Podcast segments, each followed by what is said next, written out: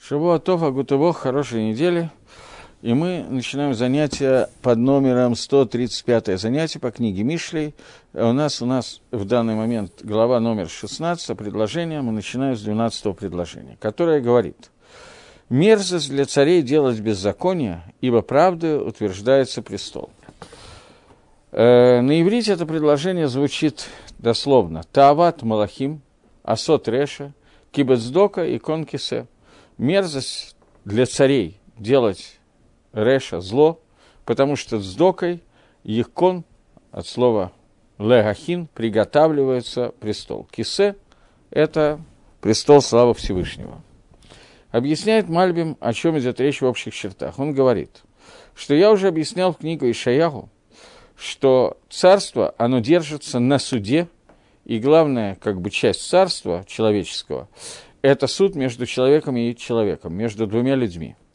Но осуществление, существование и то, как существует кисе, трон, выханано и его приготовление, оно зависит от сдоки, как написано. Приводит цитата. Лахина мишпат миата э, приготовить его к суду. Миатала сауда бацдока аталам. И отсюда לסעדה, что есть помощь цдоки навсегда. И после того, что только посредством цдоки, который является מצוות מעשים טובים, который является добрыми делами, может быть приготовлено и существовать, может быть приготовлено существовать престол, что это его возможность существования. Поэтому получается, что רשע, который, понятие רשע – это היפך צדקה, наоборот понятие цдаки. Это мерзость Малахим, это мерзость для царей – потому что это разрушает то, что приготовлено и на чем существует трон. Мальбим объясняет, что сдока, то есть мицвод Бенадам Лахаверо, Гмилут Хасодим, оказание добра между человеком и другим человеком, это то, что приводит к существованию нормального трона, как человеческого трона, так и трона Всевышнего. Дздока – это отношение, которое Лифни Мишарад один. Это то, что дает трону возможность существовать. То, что выходит за уровень строгих законов, выше них. Но когда человек нарушает строгие законы, то есть нарушает понятие мишпат, то в этот момент это приводит не к то, что э, в результате разрушается, как, разрушается э, не, не только не осуществляется понятие мишпата, суда, понятие кисе, понятие трона. Но это разрушает трон. Гаон добавляет очень немножко. Он говорит, что для царей таава то, что они делают зло. Для, царей, для, царя, для царей является злом производство мерзости, зла. Потому что когда люди, его народа, делают сдоку, то его царство поднимается в глазах всех остальных. То есть первое объяснение – что здесь речь идет о ководе, о, почи, о почести, которые оказывают царям, и когда внутри его народа происходит что-то такое мерзопакостное, типа того, о чем сейчас говорится, Маасе Реша. Маасе Реша от слова Раша, преступление, зло, злость, злоба. Когда это происходит, то для царей они роняют свой ковод, свою почесть, падает их почесть в глазах других людей, и это роняет их уровень их царства. Таварахер, другое объяснение. Тават Малохим Асот Роша, мерзость для Малахим делания зла. То есть для него сделать зло, это является тавой, это является мерзостью. Потому что когда он занимается сдокой и делает хесед, и делает добро с другими людьми, то его царство возносится и становится шхем и хат, лавдо рацион – становится одной связкой для того, чтобы служить Всевышнему Барацон. И тем самым с желанием, и тем самым готовится кисе, готовится, поднимается кисе Всевышнего. И который мы говорим, что умела Хесед. Всевышнего мы называем царь Хеседа, царь бесконечного добра. И в тот момент, когда люди на земле делают Маасим Шельхесед, действия, которые связаны с добром, то в этот же момент возносится престол Всевышнего. Что означает понятие «возносится престол Всевышнего», что Сдока, хасадим, который человек делает, поднимает престол Всевышнего. Это означает э, на нашем, на самом низком уровне. Это, назнач... это означает итрамамут то есть восхождение, то есть увеличение к душе, которое называется кидуш Ашем. В тот момент, когда люди ведут себя и делают маасим шельцдака, то сами действия, связанные с дакой, с хесадом, то сами их действия внутри этого мира увеличивают кидуш Ашем и происходит освящение имени Всевышнего внутри мира. Поэтому человек, который делает обратно этому, то он уменьшает к душу кидуш Ашема, святость, восхваление имени, освящение имени Всевышнего. И, естественно, это является мерзостью для Творца, потому что в тот момент, когда кидуш Ашема становится меньше, освящение имени Всевышнего становится меньше, то мимейла автоматически происходит такое понятие, которое называется хилуль Гашем, осквернение имени Всевышнего. Существует определенный гагдарот, определенное э, понятие, определение того, что называется кидуш и хилуль Гашем, осквернение имени Всевышнего, освящение имени Всевышнего. Что входит в эти понятия? Э, в принципе, когда человек делает авейру в присутствии, любую авейру, в присутствии десяти людей – то это само по себе евреев, естественно, то это само по себе называется хилуль Ашем, осквернение имени Всевышнего. Когда эта авера сделана баихидус между ним и Всевышним, то здесь нету хилуль Ашема. Но речь идет о том хилуль Ашеме, о том осквернении имени Всевышнего, за который человек должен жертвовать собой – на самом деле, любое действие, которое происходит, когда делается какая-то авейра, или не делается какой-то митсу в тот момент, когда это можно и нужно сделать, то само по себе это тоже некая проекция, некое раскрытие понятия хилуль Ашем. Слово хилуль, которое мы переводим на русский как слово осквернение, происходит от слова халаль. Халаль на современном иврите – это космос.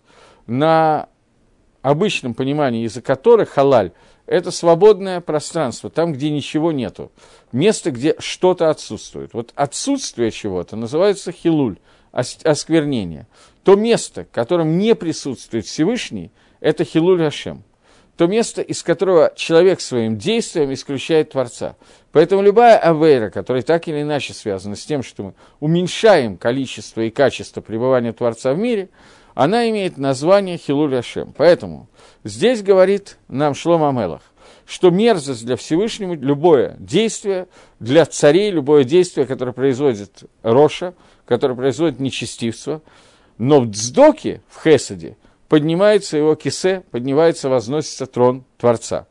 Имеется в виду, что когда человек делает массе хесед, сейчас мы говорим про месот между человеком и другим человеком, поскольку в этот момент происходит киду жашем, какой-то уровень освящения имени Всевышнего.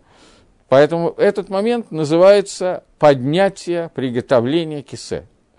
То есть мы готовим к тому, чтобы кисе Всевышнего, трон Всевышнего, был поднят, раскрыт, осветился больше, чем раньше. Понятно, что раскрытие – это есть освещение, когда Всевышний влияет, посылает нам больший вид влияния, и, соответственно, большее раскрытие себя, и мы каким-то образом чего-то там вот ощущаем, наблюдаем и так далее.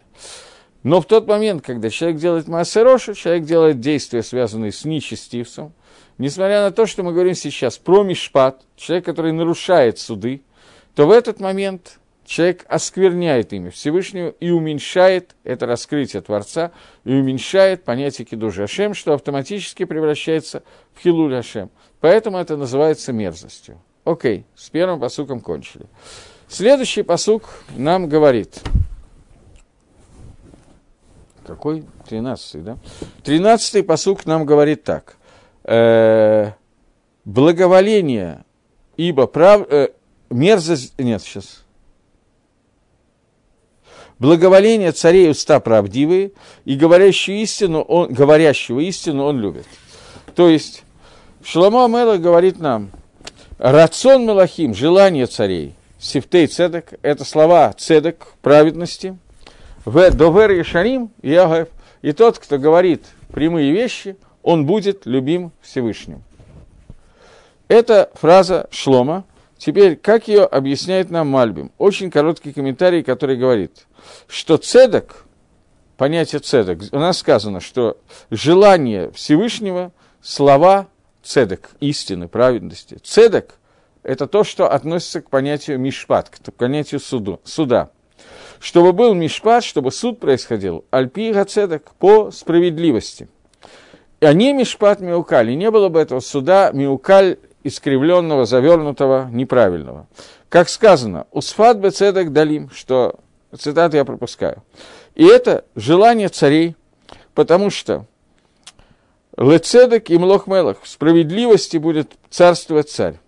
Ешарим, от слова ешар, прямое, это мадрига етермида цедек. Это более высокий уровень, чем понятие цедека. И это то, которое делает ешар ливними один. То есть ешар – прямые вещи, которые переводятся как больше, чем требования суда. И это также включает еширот, прямоту, в понятии деот, в понятии мнений, знаний, воспринятий. И такого человека любит царь больше, чем э, Мингарацон. Сейчас Яхвену Амела Газея термин рацион. И такого человека э, царь любит как-то больше, тоже лифними один, больше, чем требует закон. Что имеет в виду Мальби? Мальби имеет в виду, что понятие цедок и цедок переводится как мишпат, понятие справедливости переводится как суд, а следующее слово, которое переводится ешарим, он переводит как тот, кто делает лифни мишер один, выше того, что требует закон. То есть закон позволяет человеку сделать какие-то определенные вещи, но человек может выбрать и сделать вещи, которые выходят за грани закона, то есть я не обязан, но делаю. И вот здесь вот говорит нам, что Всевышний желает, чтобы была справедливость в мире, но человек, который делает выше, чем справедливость в этом мире, выше, чем требует закон, этого человека Всевышний любит. Объясняет Мальбим, что такое рацион Малахим, что такое желание царей. Беатами добрим тамит схуд аль Это желанны царям те люди, которые все время говорят вещи, которые являются схуд достоинством про своих товарищей. То есть люди, которые все время говорят те вещи, которые судят его лыка в схуд, судят человека в сторону суда, в сторону заслуг. Когда есть какое-то действие, которое можно оценить двумя способами, человек выбирает тот способ – который объясняет правоту этого человека, его заслуги, а не наоборот. Сейчас мы к этому немножечко вернемся. Продолжает Гаон и говорит, а тот, кто говорит правду, его будут любить. Те люди, которые говорят правдиво, правдиво это йошер, которые говорят, вот понятие йошер, прямота. Сейчас он его объяснит. Э, это, этих людей он любит. И также желание Всевышнего, он желанный Всевышнего. Те люди, которые учат схуд, учат заслуги на других людей. И те, которые говорят Йошер, и те, которые говорят прямо. Так как нужно этих людей, он любит, Творец. Гаон объясняет, что... Начнем с Мальбима, нет. Мальбим объясняет, что есть понятие альпидин и понятие лифними шрададин. Понятие посуду и понятие больше того, что требует суд. Человек, который делает посуду, его Всевышний, он желанен Всевышнему. Человек, который делает больше, чем требует суд, такого человека Всевышний любит. Мальбим закончился. Гаон говорит, что что такое желание Всевышнего, кого желает Всевышний, кому, кто желанный для Всевышнего. Это те люди, которые говорят постоянно в сторону заслуг для других людей. И те, которые говорят «бьешер», то есть здесь имеется в виду, что так же, как желанны те люди, которые говорят те вещи, которые царю приятны, э, которые являются ну, справедливыми по отношению к другим людям, то есть ищут какой-то схуд у заслуги у других людей, также те люди, которые э, говорят при, прямо, честно, я не знаю, как это лучше сказать, этих людей тоже Всевышний любит так же, как и первых. То есть здесь по Гагро нет разницы между рационом, тем, кто говорит цедок, и схутом, э, аговой, тем, кто говорит йошер. По Мальбиму есть. Поэтому давайте немножко проанализируем Мальбима. Мальбим говорит о том, что есть две дорги. Дорги цедек и дорога цедек, который рацион, и дорога йошер, которая агава. Сравним эти два понятия. Э, понятно, что йошер здесь в переводе Мальбима, комментарии Мальбима, это более высокая дорога, более высокий уровень, чем уровень, который называется э, цедек. Ли, Альпидин или Фними Шарададин. Я как-то приводил Гемора в трактате Баба Миция, в конце перика Сахера Паалим, который я не принес с собой, поэтому расскажу по порядку, по поводу того, как, э, э, как были работники, которые несли бочку э, вина у какого-то большого рава, если сейчас окажется у меня Гемора под рукой, то, может быть, я ее найду в Бавамицы, я извиняюсь, что я не приготовил, и благодарю за подсказку. Так вот, в Геморе Перек Гасохер, только я не помню, Уманим или Пуалим, одну секунду, это в Перике, по-моему, Сахер это Пуалим, если я не вру, в седьмом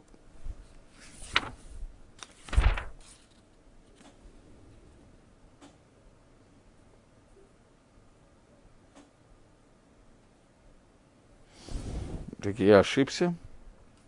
Эта гемора находится в Сахерет Уманим, в предыдущем перике. Окей, гемора говорит, что Сейчас, если я не найду за одну минуту, то я буду по памяти. Э,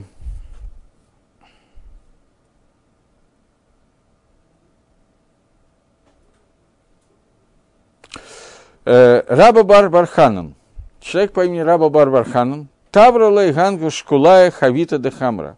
Он нанял грузчиков для переноски вина. Они разбили бочку с вином, переносили и разбили бочку с, э, с вином. То есть, по идее, они должны заплатить за ущерб, который они сделали. Что он сделал, пока суд до дела, Шакаль Лаглимайгу, он забрал у них их одежду, для того, чтобы был залог. Ас, э, Асу омрала Раф. Они пришли, эти грузчики, искали Раву. Вот так-то и так-то была история. Омарлей, Гафлау Глимаев, ответил Раф, отдай им их одежду. Омарлей, Дина Гахи, ответил, спросил его, вот такой закон, что я должен отдать? Они разбили мою бочку, а я должен им отдать одежду. Омарлей Ин, сказал ему, да, такой закон. И привел доказательство из посука – Пасука, который из книги Мишли. Ламан телех бедерих това вархот садиким тишмор. В втором, второй главе Мишли написано. Ради того, чтобы ты жил по дорогам хорошим и до пути праведников сохранял. Окей. Э, я и Флау Глимаю отдал их, их одежду. Омрилай сказала, сказали, они и Анан, мы бедные люди – в Этархинан кула йома, мы занимались все, целый день переноской бочек. В Экафинанле, и мы голодные. В Элейсан Миди, у нас нет ничего для еды. Омарле Зильхав Аграйху сказал Раф Рафханану, пойди и заплати их зарплату. Омарле, ответил Рафханан, Динагахи, такой закон, я должен им за то, что они не только не сделали работу, но еще и разбили бочку. Омарлейн ответил ему, да. Вархот садиким тишмор. И привел конец этого посука. Дороги праведных ты должен охранять. Таким образом, он ему посак, что ты не должен с них брать за то, что они разбили бочку, раз, и должен заплатить зарплату за якобы перенесенную бочку из пункта в пункт Б, 2. И Гемора говорит, что Раф ему сказал, Дина Гахи, вот такой закон, ты действительно должен это сделать, это Альпидин. По закону ты должен так сделать э, объясняет Мифоршим, что Лымайса, понятно, что по закону Равхана не должен был это сделать, потому что по закону не надо платить за то, что они разбили бочку и наоборот. Раша здесь говорит, что Шкулай – это Носей Масаот, это были переносчики тяжести, носильщики, э, и это было не в месте какого-то наклона, и не было здесь никакой пши, э, сейчас, и поэтому это была пшия, была с их стороны небрежность, которая привела к потере денег. И тот ему сказал, ты должен платить. Платить. И сказал, почему? Потому что написано «Бедерих тавим леху» – «Идите по хорошей дороге».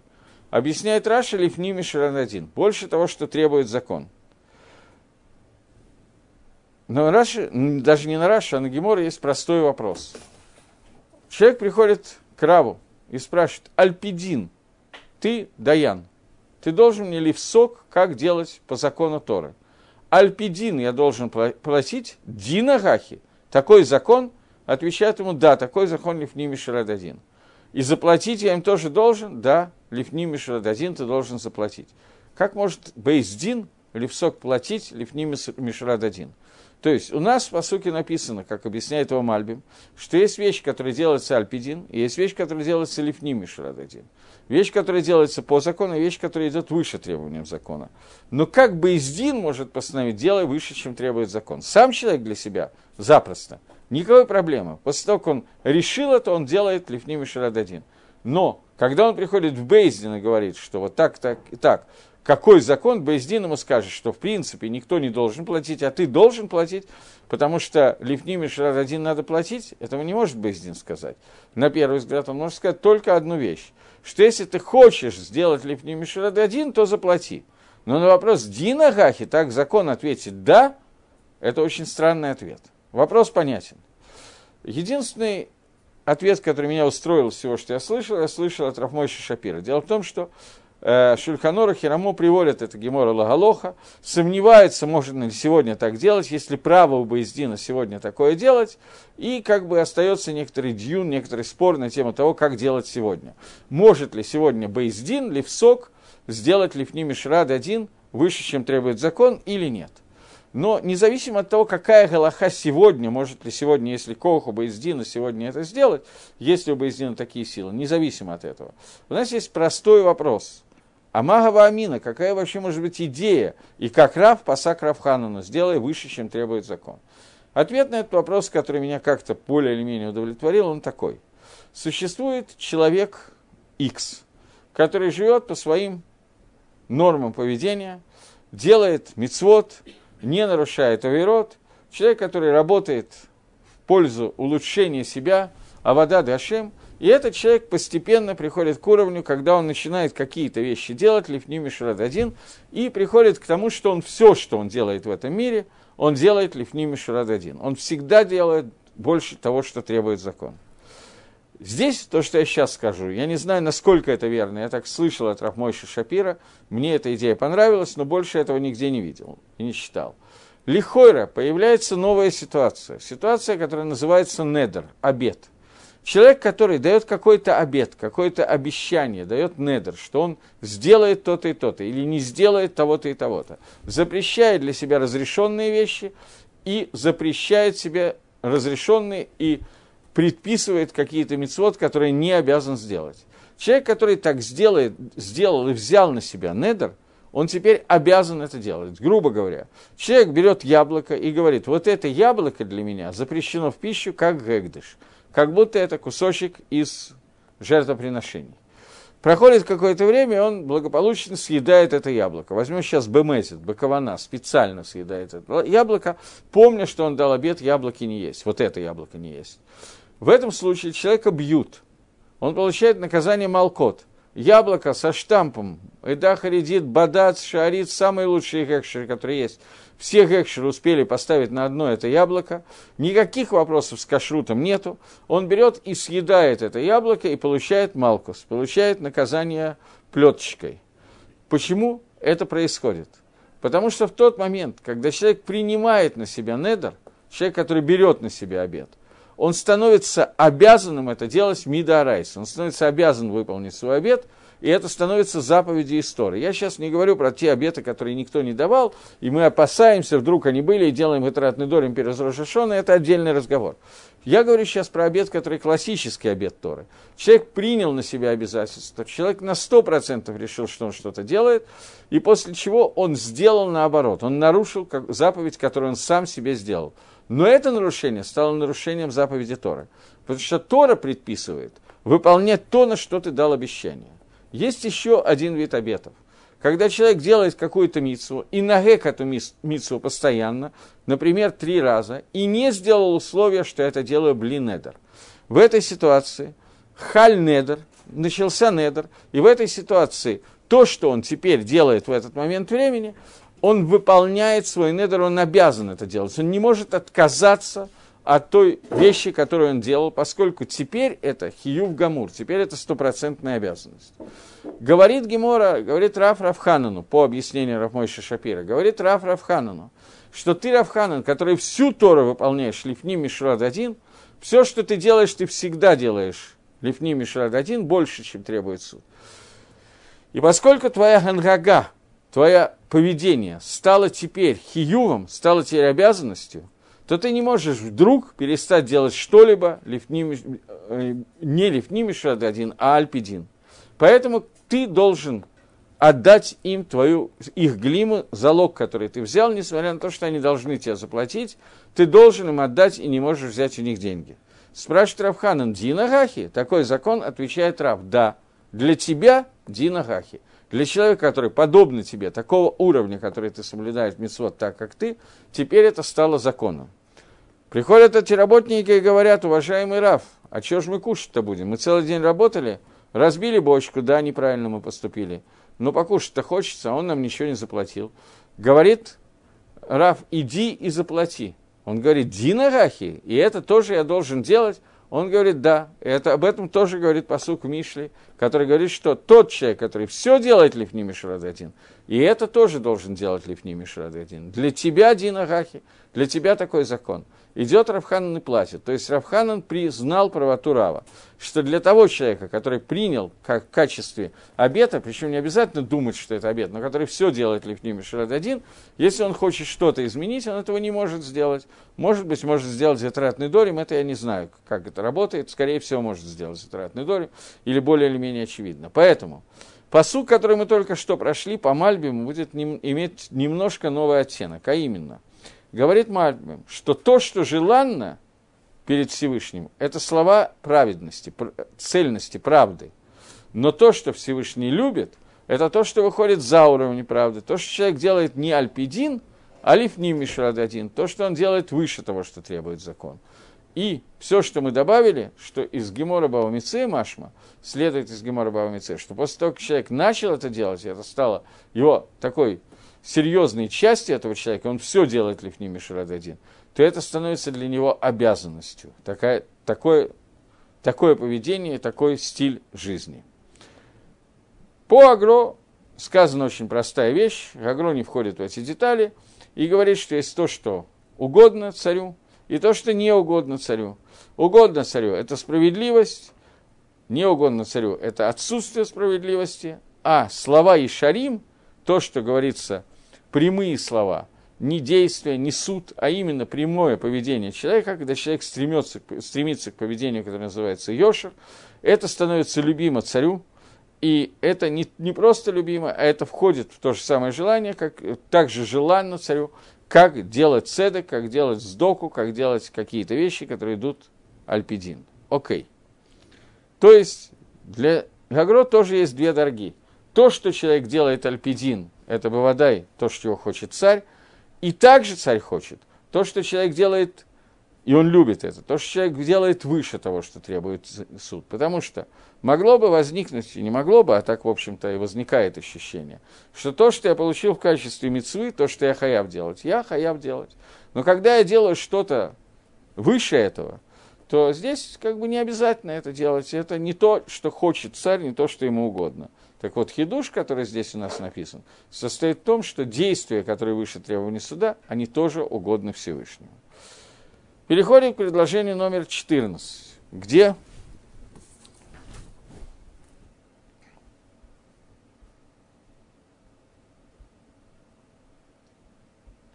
Мне задают вопрос, принял обязательство только устно или тоже, если он подумал себе, пожалуй, сделаю так сегодня – недер, недер Микра один, закон, который говорит о том, что такое обед. Это человек, который сказал устами. Сказал устами, не только я сделаю так сегодня, а сказал устами, э, вот эта вещь для меня запрещена как корбан. Или что-то подобное этому, какие-то кинуим, какие-то подобные этому вещи. Например, запретил себе какую-то вещь. Это называется недер. Есть хидуш Гемора, который говорит – что человек, который встал утром и сказал, я сегодня выучу такой-то перек. Недер гадоль надар лалаке Израиль. Большой недер он дал Богу Израиля. То есть это тоже халь, медин недер. Это называется недрей заризим. Недер, который сделан для того, чтобы себя поторопить к мецве. То есть недер делится на две вещи. Когда я от, запрещаю себе что-то разрешенное, и когда я стимулирую себя сделать митсву, что-то, что я не обязан, но тем не менее что-то позитивное, что я делаю. Например, недрей сдака. Человек, который говорит, я сегодня дам полмиллиона в сдоку. Если это реальные цифры, и он говорит о реальных вещах, то это недер, который он дал Лелаке Исраэль, и не факт, что этот недер, не всегда его можно отменить в такой недер. Не дрейдсдока отменить, даже пойдя к хахаму, к мудрецу, который будет отменять не дрейдсдока, законы, недеры, связанные с сдокой, это далеко не всегда возможно. Человек должен ликаем этот недер, должен осуществить этот недер. Но недер дается словами, языком. Бамахшова, мыслями, недер не дается. Давка относительно сдаки, возможно, что Махшова может являться недером, это надо э, смотреть отдельно и учить сугью, какой дин, недрей, дздока, недрей махшова, бетздока. Здесь есть сдадим, стороны сказать разные вещи, я не могу сейчас войти. Но когда человек просто думает, не выводя это устами, то здесь дина недера нету. В Гегдыше, в Гегдыше, это не совсем так, поскольку Гегдыш, когда я магдиш какую-то вещь, которую я посвящаю какую-то вещь, то здесь начинается такая история, что к душе, хозяин к душе, хозяин Гэгдыша, это Всевышний. А Всевышний находится везде. Поэтому то, что я думаю, он слышит так же, как то, что я говорю. И здесь возникают вопросы, которые надо отдельно обсуждать. Для этого надо открыть пороги морот и посмотреть. И решение мы сейчас не будем этого делать. Но на Галоху, на Галоху, то, чтобы вернуться к вопросу, который мне был задан, если человек подумал, пожалуй, я сделаю так сегодня, это не является недером. Недером является только то, что он сказал. Но, если он подумал и потом сделал, и сделал так несколько раз, три раза, то мы, несмотря на то, что он не дал, не сказал, что он дает недер, мы паским, что если он не имел в виду, что это блин недер, то мы паским, мы считаем лаголоха, что недер произошел, и теперь он принял на себя обязательства. Я приведу какой-нибудь пример для простоты. Существуют разные, с, разные мнения по поводу того, как надо себя вести во время криаза Тора, во время чтения Тора. Есть мнение, что во время криаза Тора можно сидеть, и так не в сак Шульханорухе. Шульханорух приводит Ешамрим, есть которые говорят, что во время чтения Торы надо встоять. Если человек постоянно три раза стоял подряд во время чтения Торы и не Итковен и не имел в виду, не сказал, что я это делаю блинедер, то это засчитывается как будто недер данный, он теперь должен постоянно стоять во время чтения Торы, или он должен сделать затратный дорим. Приводим пример. Человек в молодости стоял, допустим, даже очень много лет во время крест Торы в шаббат, и вдруг в определенном возрасте он обнаружил, что, оказывается, ему уже не 25 лет. И стоять ему вдруг неожиданно целый час, когда читается Тора, стало почему-то тяжело, он сам точно не знает почему. В этом случае человек может сделать гатратный дорим, поскольку если бы он знал, что ему будет тяжело э, стоять во время чтения Торы, то он бы сделал с самого начала, стоял бы, но стоял бы блин Эдер, поскольку есть две шиты, две точки зрения, он может пойти по первому мнению Шельханораха, но в этом случае нужно сделать гатаратный дорим, освобождение от обетов. Такая ситуация может возникнуть в самые разные, в самых разных вещах. Например, когда я приехал из э, тогда еще СССР и так далее, то, э, живя в Ленинграде, у меня были определенные мингагим. Некоторые из них были взяты из каких-то распечаток, э, сделанных на русском языке, тех, которые мы получили, перевели распечатали и так далее.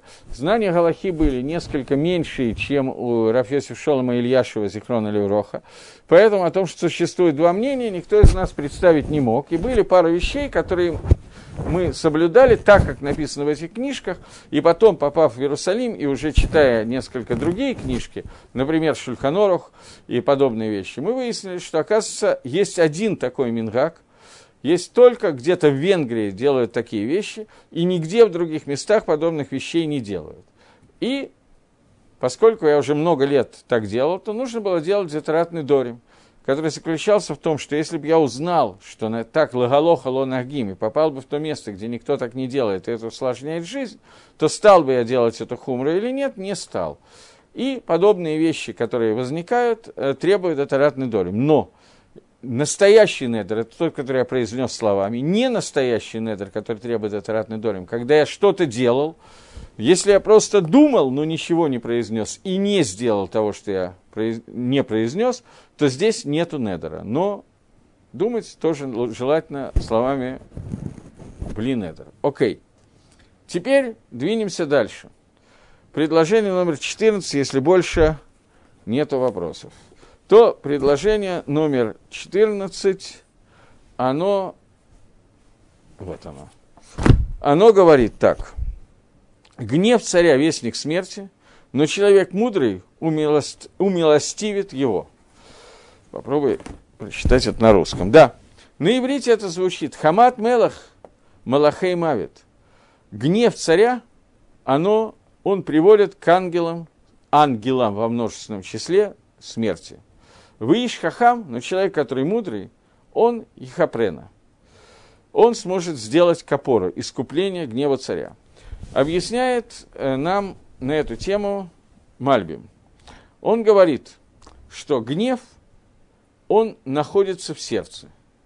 И раскрытие его, чтобы линакем, чтобы мстить, называется аф. То есть существует два слова, которые по-русски переводятся одинаково. Это хамат и аф.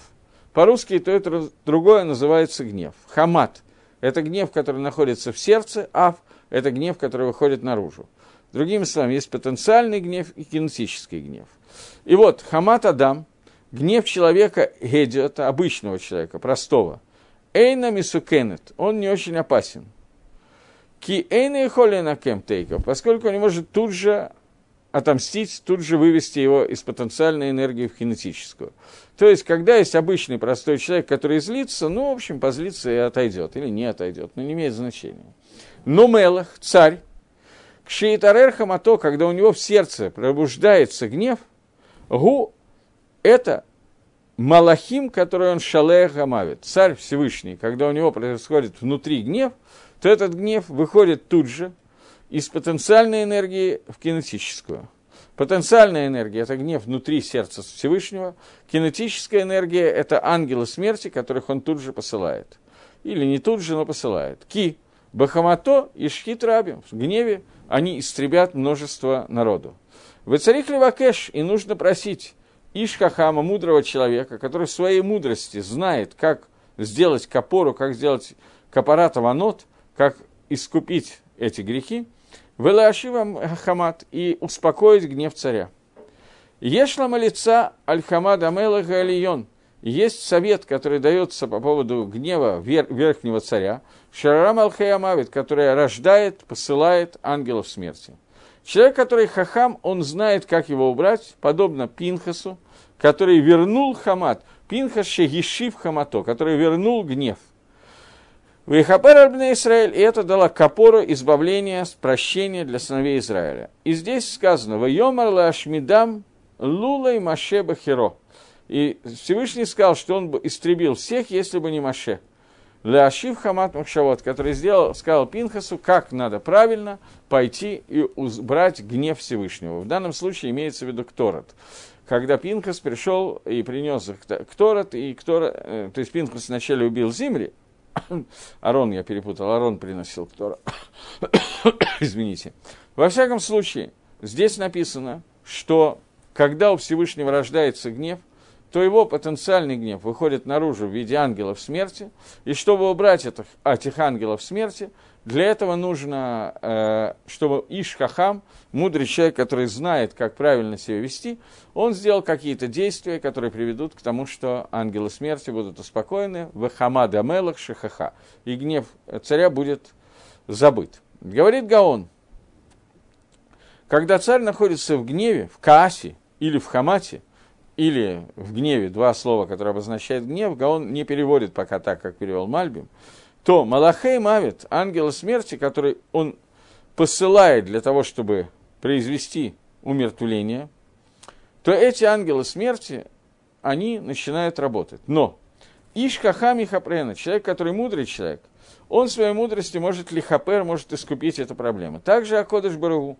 Во время, когда у него начинается харонаф и хамат, э, возгорание гнев, двух видов гнева, аф и хамат, то он посылает Малахаймавит. Но когда есть мудрый человек, то он успокаивает гнев царя. Потому что из-за любви к этому мудрецу, во время, когда он видит его, то он не обращает внимания Всевышний на свой, на свой, на свой гнев. И это то, что сказано в псалмах в ништаках хамато. Сейчас мы чуть-чуть этим подробнее займемся. И как сказано, и взял Аарон Кторос и остановил Магифу, и остановил э, поражение, которое было в Амисраиле. И Вейхапералям, и он искупил за народ. То есть народ своими действиями должен был получить наказание смертью, и Аарон искупил это наказание. И это пример человеку, во время, когда он гневается, то к нему приводят маленького ребенка, его сына, и тогда из-за любви к этому ребенку гнев постепенно тает. Это то, что происходит. Э, теперь, здесь есть еще два места в Мишле, которые я хотел бы посмотреть может быть, они нам немножко могут помочь. В 20 главе есть такой посук, который говорит, один момент, посук, который говорит, Нахам кикапир эймат мелах митаброха тенавшо. Что означает эта фраза на русском?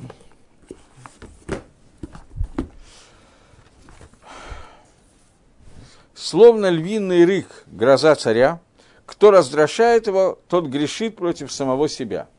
То есть раздражение царя, оно приводит э, к вот этому гневу, который возгорается у царя. Э, окей, более или менее понятно. И он говорит, что человек, который грешит против своей души, он делает свою душу с изъяном, потому что царь, который гневается, он посылает ангелов, которые руководят процессом смерти.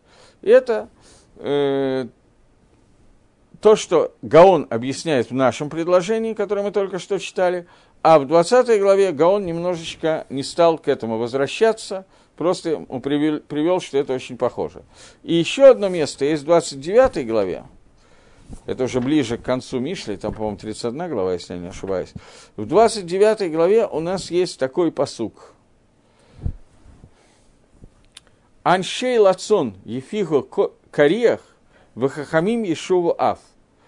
Что это значит? Объясняет Гаон, что люди лицаним, насмешники, они раздуют крия, то есть они сделают так, что появится разрыв, а мудрецы, они возвратят гнев царя.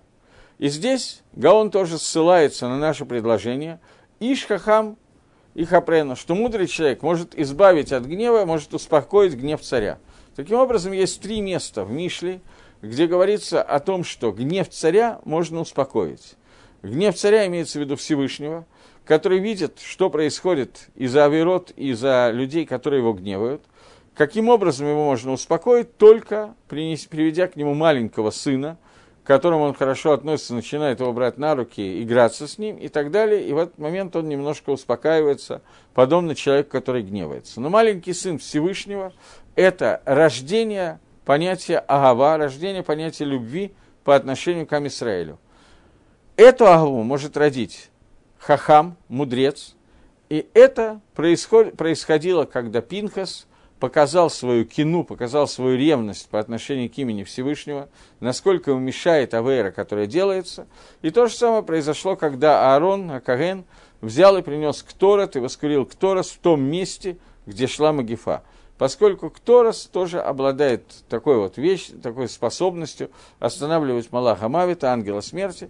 И это тот подарок, который во время дарования Торы на горе Синай дал ангел смерти Маширабейну, когда он ему рассказал, каким образом можно его остановить путем воскурения Кторет, которое делает Коэн Годель.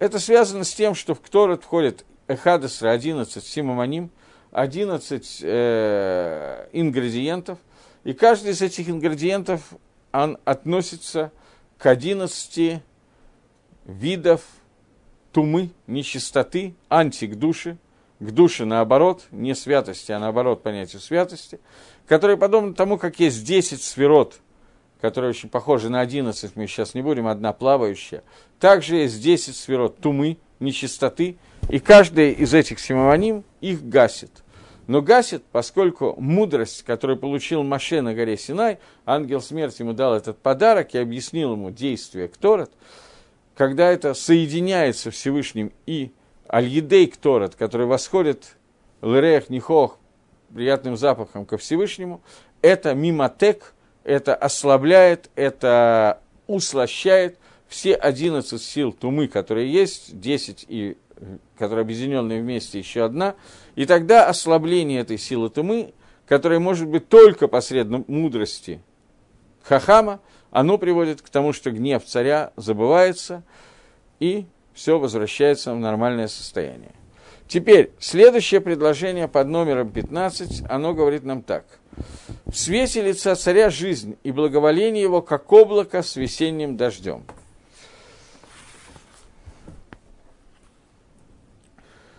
Беорп Неймелах Хаим. В свете лица Творца находится жизнь.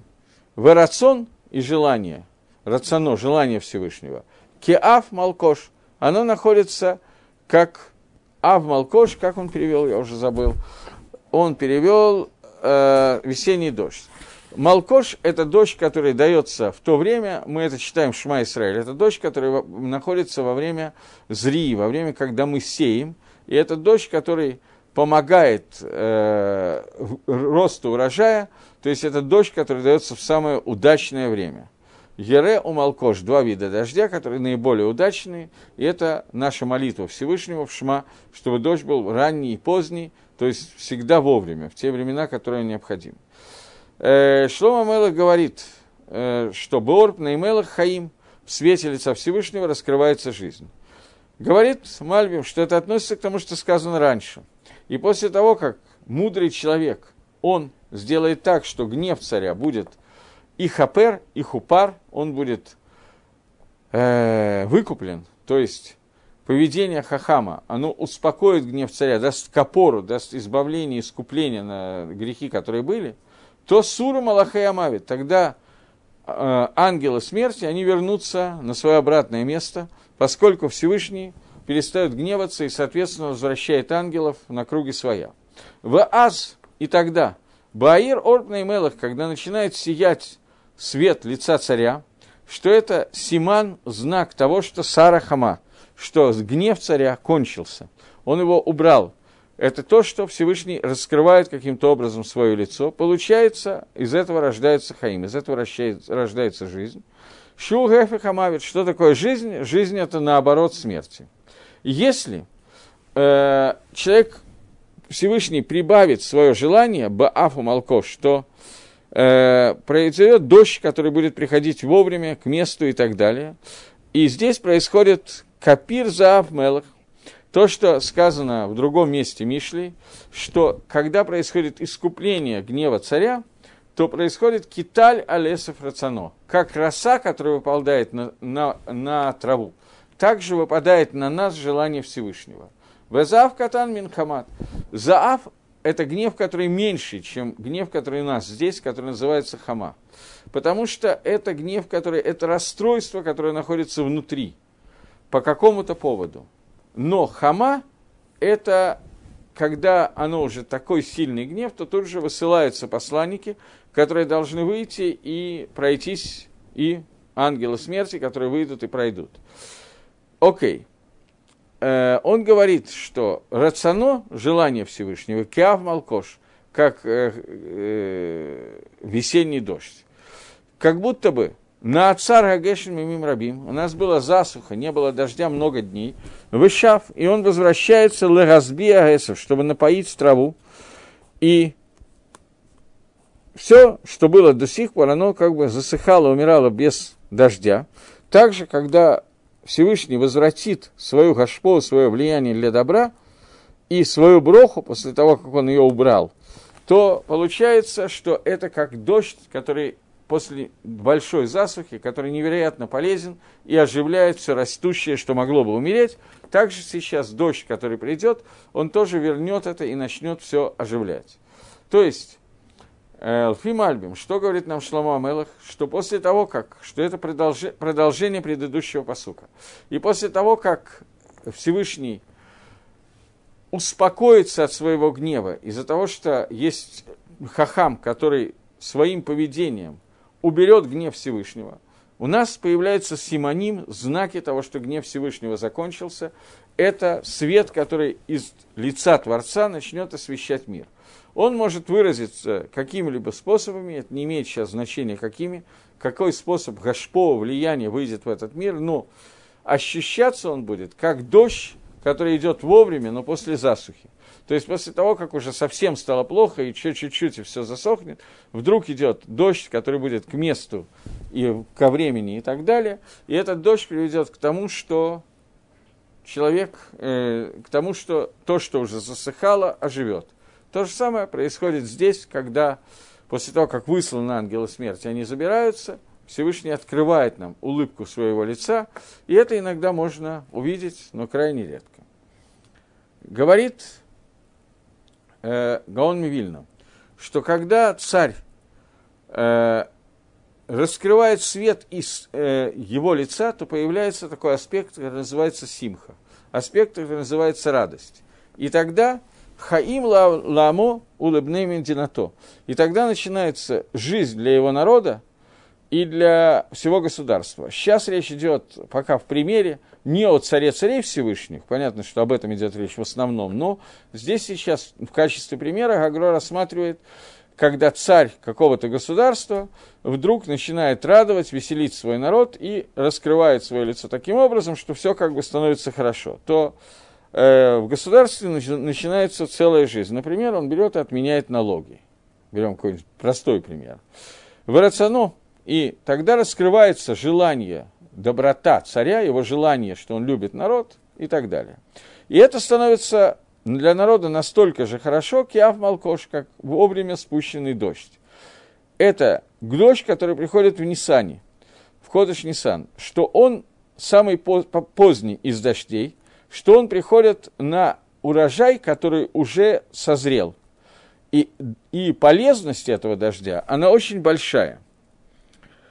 Э, Здесь есть кто-то, кто в этом Гаоне меняет гирсу и говорит, что он пришел не после того, как урожай созрел, а наоборот пришел, э, сейчас, лифны том бешело, перед окончанием его созревания, то есть совсем незадолго до окончательного созревания.